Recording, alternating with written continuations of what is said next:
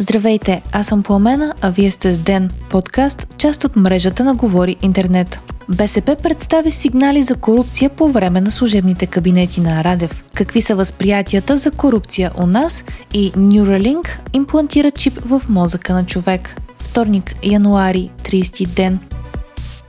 На пресконференция днес БСП представи сигнали, които е подавала към прокуратурата и други компетентни органи за корупция по време на служебните кабинети на президента Радев. Лидерът на партията Корнелия Нинова обобщи сигналите така. Обобщено става дума за злоупотреби с обществени поръчки с публични средства, далавери с имоти, продажба на държавни имоти на частни лица на ниски цени закупуване от държавата на високи и надпазарни цени. Предвид скорошните атаки от Делян Пеевски към президентството, Корнелия Нинова коментира и дали изявата на БСП от днес е свързана с тях. Ние не сме чакали сега Делян Певски да реши, че има корупция в служебните кабинети. Ние знаем и казвам като отговорни и институционални хора, знаем какъв е реда. Не си служим с слухове и с импровизации с жълти медии.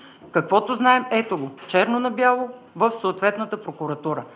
Нинова допълни, че Бойко Борисов първи е заговорил за пътя на Копринката и го призова да каже това, което знае по случая. Лидерът на социалистите коментира и все по-разпространеният слух, че президентът Румен Радев подготвя нов политически проект. И не е редно президент, докато е действащ президент, да прави партия. Не му е за пръв път. Укоримо е това поведение. Ако иска да прави партия, да участва в политическия живот, да напусне президентството, да оглави партия, да се яви на избори, да спечели гласове и да участва в изпълнителната власт. Другото е да се криеш зад вратата на президентството, зад имунитета и да, да инженерстваш поредния проект. Знаете, че президента Радев създаде Продължаваме промяната и така им даде мощно рамо в българския политически живот. В Министерството на вътрешните работи има сигнали срещу президентството, каза главният секретар на МВР Живко Коцев пред БНТ. Докладът от проверката ще е готов до края на деня, допълни той. Тя е започнала именно след изказванията на председателя на парламентарната група на ДПС Делян Пеевски. Вчера МВР и прокуратурата обявиха, че проверяват какви данни има относно споменатите от Пеевски, Николай Копринков и Сотир Ушев.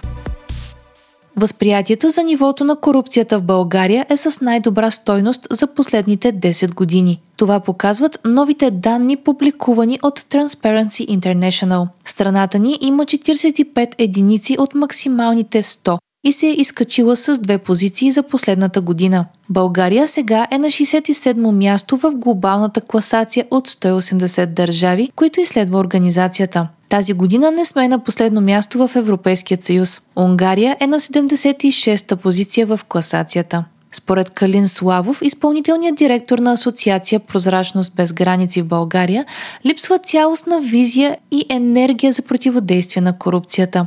Изследването за 2023 година показва, че страната ни все още не е преодоляла значителни проблеми с върховенството на закона и олигархичното влияние. Първенец в класацията отново е Дания с индекс от 90 пункта. След нея се нареждат Финландия, Нова Зеландия, Норвегия, Сингапур, Швеция, Швейцария, Нидерландия, Германия и Люксембург. Представените данни и изчислението на индекса се основават на 13 външни източника. Те показват как нивото на корупцията в общественият сектор се възприема от експерти и от хора от бизнеса.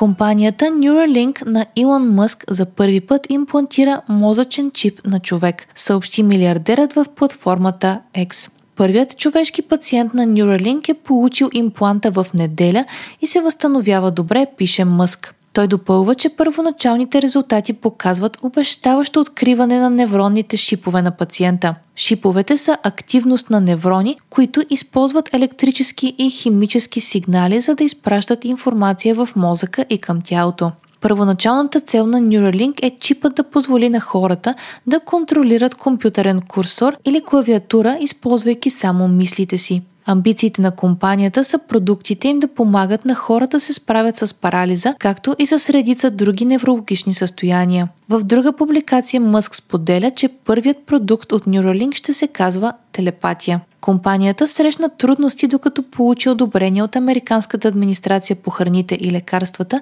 за да проведе първия си опит върху хора. Одобрението бе получено септември миналата година.